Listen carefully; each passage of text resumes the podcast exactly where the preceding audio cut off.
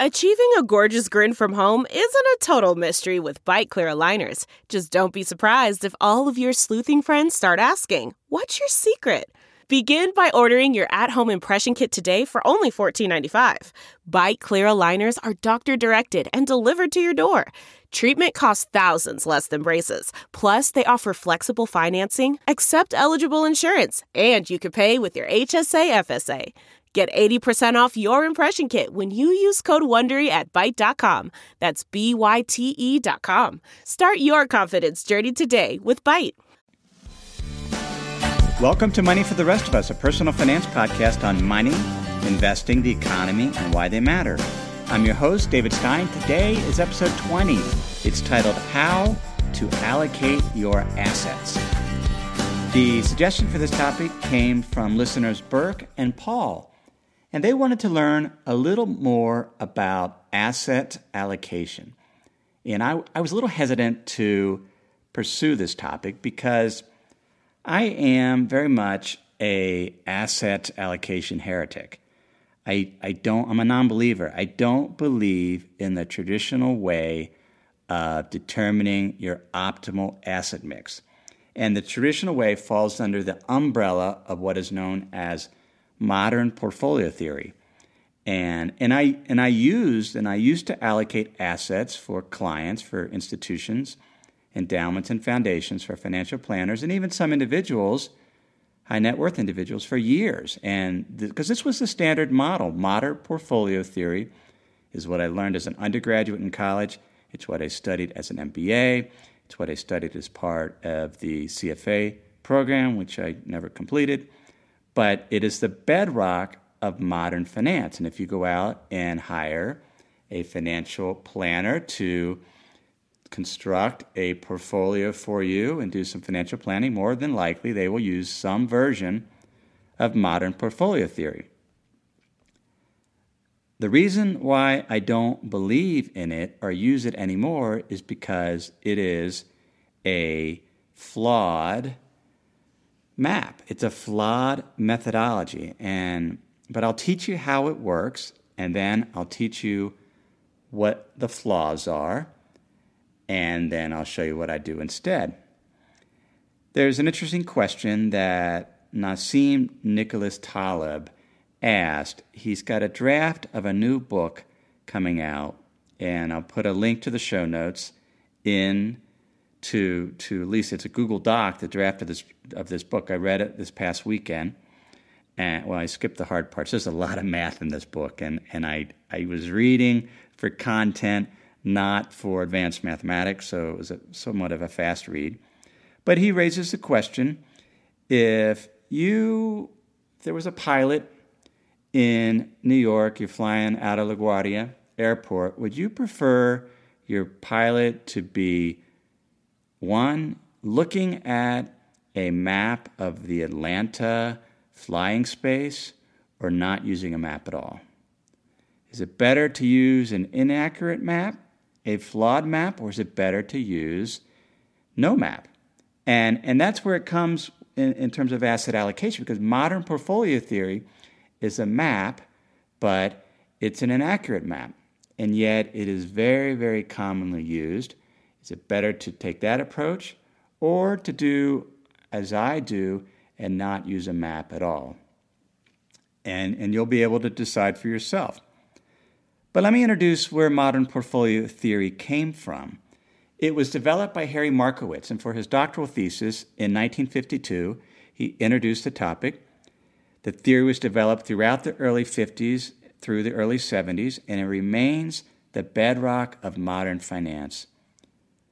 Markowitz won the Nobel Prize for his efforts.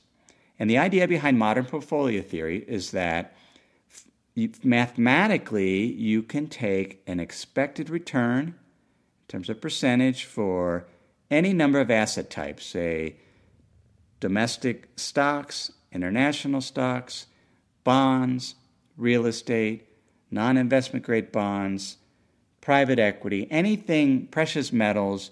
If you can come up with an expected return and an expected volatility or variability, and then if you can determine how each of those asset classes or asset types move in relation to each other, you can throw it all into a model and it'll optimize and give you the split, what percent in stocks or domestic stock, what percent in international stocks, what percent in bond, any asset type in there.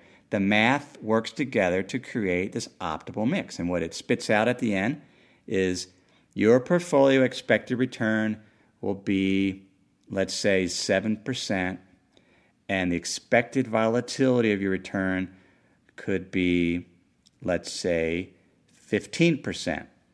And volatility variability is measured within modern portfolio theory with standard deviation, which is, is standard deviation. All that measures is what is the variability around the the average or the expected return. And as I discussed a few episodes ago, the what you can do with standard deviation, it's kind of it's really kind of cool because you can add standard deviation. You can say, all right, my expected return is seven percent.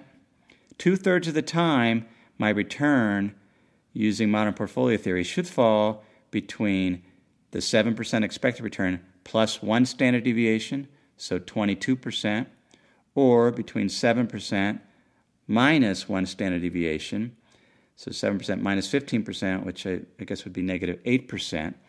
Two-thirds of the time, that's where in a given year your return should fall. ninety-five percent of the time, it should fall between plus or minus two standard deviations, and ninety-eight percent of the time between three standard deviation.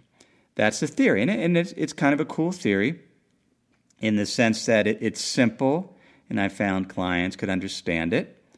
And, and so that's all you really need is you need an expected return for each asset type. You need an expected variability or volatility as measured by standard deviation, and you need how these assets move in relation to each other, and, and that relationship is, all, is called correlation. And so if two asset types move exactly in tandem, so if one goes up ten percent, the other goes up ten percent, one goes down ten percent, the other goes down ten percent, they would be perfectly correlated, so they would have a correlation of one. Most asset types are positively correlated. In other words, if one's going up, they're all going up. They just might not go up as much, and it might not be an exact match. So very few asset classes are positively correlated, but many could be seventy percent correlated, so zero point six or zero point seven. But that that's what you need. And then there's another element to modern portfolio theory is for each expected risk, there is an optimal portfolio, and the output is the highest expected return, because that's really what you're trying to do. You're trying to, for a given level of return, minimize the risk, or for a given level of risk or expected volatility, maximize the return. And you can actually plot out a line graph of those returns, expected returns, and expected volatility combinations, and that line graph is called an efficient frontier. Perhaps you've heard of that. And if your chosen portfolio actually lies like a dot on that line graph, then your portfolio would be considered efficient. And that's all it is. Now, with any theory, there are assumptions. And, and it's these assumptions that I find difficult to believe because it's not like the real world works. And, and so the next question would be, well, but if it's all we have, if it's all we have, we recognize that the assumptions are perfect, but is it good enough to get the answer that we want? Now, one question is, what what, what answer do we want? Do, in the end of the day, you don't need modern portfolio theory to realize you should diversify your assets. You should not put all your eggs in one basket. In fact, Shakespeare taught us that. In his play Merchant of Venice, the character Antonio is quite sad, and he can't figure out why. And one of his friends suggests, well, maybe you're worried about your ventures at sea. And if you've been to Venice, it's very much, this, it's a seaport with canals, and, and that in the early years, that is how many people made money. They would they would invest in terms of their ventures out sea, and, and there was risk there. But here's what Antonio says. He says, my ventures are not in one bottom trusted, nor to one place, nor is my whole state upon the fortune of this present year. Antonio was diversified. We don't need modern portfolio theory to, to know that. The, the risk of modern portfolio theory is, is we believe that by using this so-called sophisticated model, we have the right answer.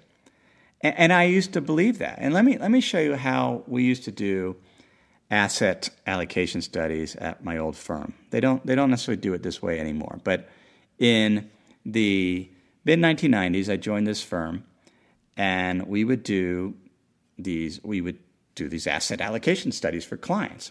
But it was completely backward looking. We we had this software program where you would choose the asset types, but then you'd have to choose the time frame that you wanted to to use within the model. Now, there's a time frame so that it could calculate an expected return, it could calculate the expected volatility, it could calculate the correlation. And then it would it would plot out this, this efficient frontier, and it would give you the options. Well, think about that. What's the problem in looking backward? Well, the problem is what we care about is what's going to happen in the future. And, and, and depending on the time period I would choose, I would get very, very different answers. And so I found myself running all these different backward-looking time frames so I could come up with one that matched what I thought was the most probable scenario of what was going to happen in the future. That was crazy. And so we eventually came up with an idea, all right, why don't we come up with our own future forward-looking assumptions? And we we focused on a ten-year time frame, and then we came up with forward-looking assumptions, and we built a different model. That, that worked better. But then, as I continued to work with clients, I realized that, well, most of them really don't want an optimal portfolio. Depending on, you know, with our new, if our new assumptions in there, depending on, well, here's what you can do with an asset allocation model. You can actually, you can run it completely unconstrained. In other words, you just put in the assumptions for return, for risk, for correlation, And, and it'll spit out the efficient frontier, this line graph showing the optimal portfolio for each level of risk, what maximizes the return. You get this pretty line graph. The problem is when you look at the portfolios on the line graphs, they might not be a portfolio a client would be willing to invest in. They might like the expected return, let's say eight percent, and they might like the fact that the standard deviation is minimized, let's say twelve to fifteen percent. But then when you look at what's in the portfolio, it might be sixty percent hedge funds.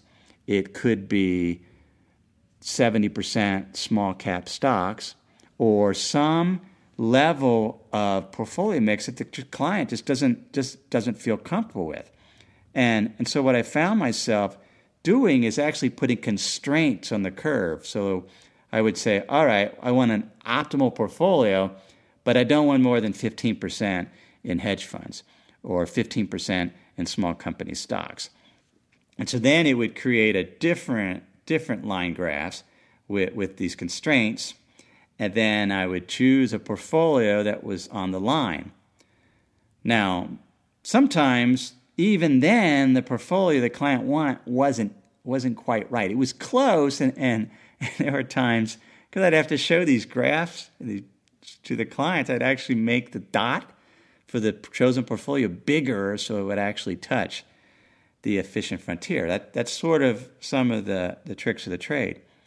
But the the challenge then is it was a constrained frontier. It wasn't optimal. It was very much like creating an optimal diet for clients consisting of food groups that they were willing to eat. What they're willing to eat, not necessarily what was healthiest for them. And and that's when I, I started, it just seemed like such a constrained, convoluted process to get to an answer, which was ultimately to have a diversified portfolio with multiple asset mix, hopefully some idea of the expected return.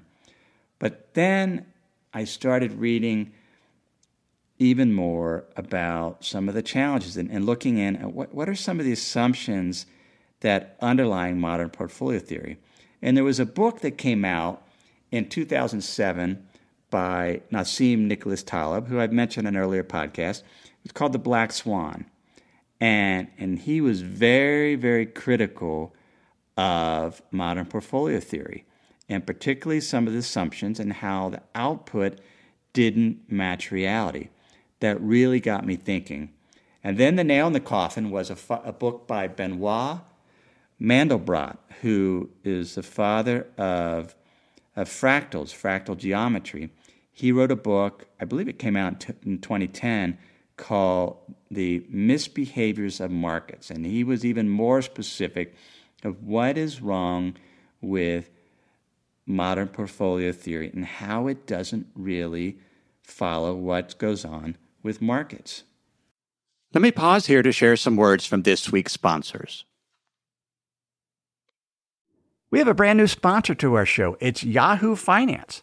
Yahoo's been around for decades. My first email outside of work was a Yahoo email address. But the financial side I've used on occasion primarily to get data for dividend histories for particular funds or E T Fs. But I was pleasantly surprised to get back on Yahoo Finance to see how it's evolved over the years. Now it's really a financial dashboard where you can get an understanding of what's going on with the markets. There are relevant articles from Bloomberg, Reuters, the Associated Press, and the Yahoo Finance team.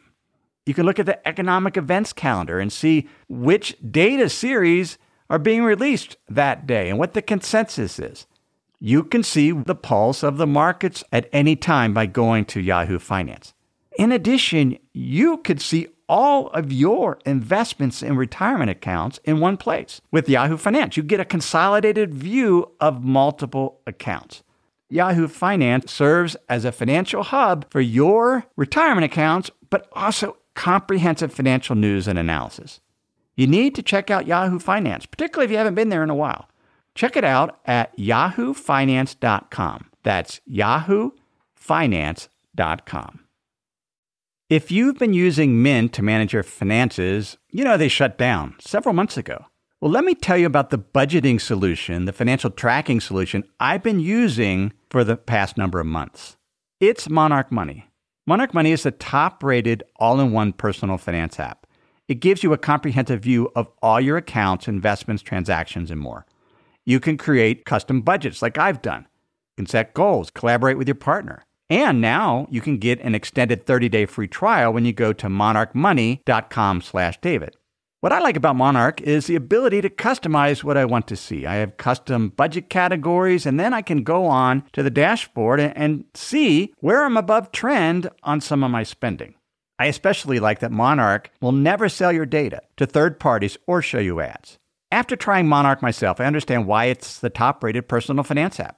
And right now, get an extended thirty-day free trial when you go to monarch money dot com slash David. That's M O N A-R-C-H-M-O-N-E-Y dot com slash David for your extended thirty-day free trial.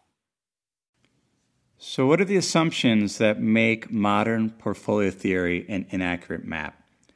Well, one, and I won't cover them all, I'll just cover the major differences I have. One, it assumes that all investors are alike and that they are rational agents. Well, investors aren't Are, are not alike. They they have different goals. They have different psyches. They have different levels of fear and greed. And clearly, when you look at bubbles that occur, investors can be very, very irrational. So that's one. But that, I mean, if that was just it and the models still seemed to work, it wouldn't be that big a deal. The biggest issue is modern portfolio theory and how most people allocate assets. It assumes that most returns congregate around the average, and extremely rare, either good or bad returns, they just don't happen very often. I mean, you go back to that whole standard deviation. ninety-eight percent of the time, the return will fall within plus or minus three standard deviation. You just don't get really, really bad returns or really, really good returns very often. That's the theory. The reality is If if you go to money for the rest of us dot net, go to the show notes for episode twenty. There's a graph there that comes from Benoit Mandelbrot's book, The Misbehavior of Markets, and he and it it shows the the Dow Jones Industrial Average, which is a measure of U S large company stocks, and, and it shows the way returns. It measures it in terms of standard deviations. In other words, how How many standard deviations was a return in a given year? How how far did it differ from the average return? So that's the top graph. The bottom graph shows what's known as Brownian motion, which is how particles move within a liquid. And Brownian motion has shown to be what's called normally distributed. In other words, most of the observations around the expected mean or the average to two-thirds, actually it's sixty-eight percent of the time it falls within plus or minus one standard deviation, ninety-five percent of the time within two standard deviations, ninety-eight percent of the time within three standard deviations. That's how, that bottom graph is how markets should actually look. The top graph shows how markets actually perform. And if you look at that top graph, what you'll notice is there's clumping. In other words, volatile years, three, four, five standard deviation type events tend to be lumped together. And there's also huge outliers. nineteen eighty-seven was a twenty standard deviation event. That's when the there was a huge, that was Black Monday. The odds of having a twenty standard deviation event, a return so low, so far off the average, is like one in ten to the fiftieth. It's a number so long with so many zeros, it's, it's incomprehensible. And yet we've had a number of those huge events. And modern portfolio theory assumes returns in one year are independent from another year. In other words, there should not be clumping. There should not be a series of returns that clump together. You look at that top graph, volatility tends to be in, in clumps. It's very much like when you're flying on an airplane and you hit a pocket of turbulence. One pocket of turbulence tends to be followed by another pocket of turbulence, and then eventually gets smooth air. That's how markets work. Volatility comes in in clumps, and extreme events tend to happen together. Now, not necessarily all down. It could be down a dramatic amount, and then up a dramatic amount. That's not supposed to be that way in terms of modern portfolio theory. Why is that an issue? Well, because the bottom chart is what it's supposed to look like, random, completely random. The top chart is what it actually is. It's not random. It clumps together. And because the extreme events occur way more often than they should, it means investors are exposed to much more risk than, than they, they realize that they are. Nicholas Nassim Taleb, or Nassim Nicholas Taleb says, risk management is less about understanding random events as what they can do to us. Risk is in the, in the tails. It's in the extreme outcomes, not in the variations. Modern portfolio theory focuses on, well, the variability. What we should care about, care about is these extreme outcomes, the unknown, the, well, what Mandelbrot says, what matters is the particular, not the average. Asset allocation studies that are based on modern portfolio theory tend to focus on the average outcome, the average expected return. We should be allocating assets based on exposure to extreme events and the risk to that. Here's an example. The other day, I was updating the operating system on my daughter's laptop. It was a Mac. And and I went, and I was going to go do it, and and I just I start. Well, I downloaded Maverick O S X Maverick, and I realized, David, what are you doing? You haven't backed up the computer. Now, if I was following modern portfolio theory, I would say that's okay because the average outcome is that everything will be fine and, and it'll install without a hitch. But I don't care about the average outcome. I care about losing her pictures when we traveled to, to France together and all her other pictures. So we're backing it up. The extreme outcome is we're backing it up. We make that decision all the time in our financial life. On average, we won't be robbed, our house, and our house won't burn down. That's the average expectation. Yet we still protect against the extreme event by getting homeowners insurance. On average, we won't die in our prime. Yet, if you have a family, often have life insurance or disability insurance to protect against these extreme events. Why don't we do that in terms of how we allocate assets? Why aren't we focusing on the extreme, on extreme events that clump together? That's how I allocate assets, and perhaps that's how you should also. Now, for many people, it doesn't matter because their account balances are small.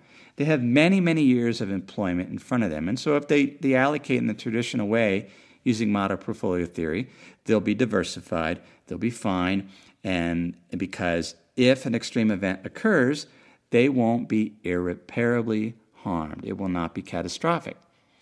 But for somebody like myself that is retired in, in my late forties, I have thirty to forty years to live. I have one nest egg. I need to be focusing on the unknown, my exposure to these unknown extreme events, knowing that they can be much more severe than anyone can anticipate.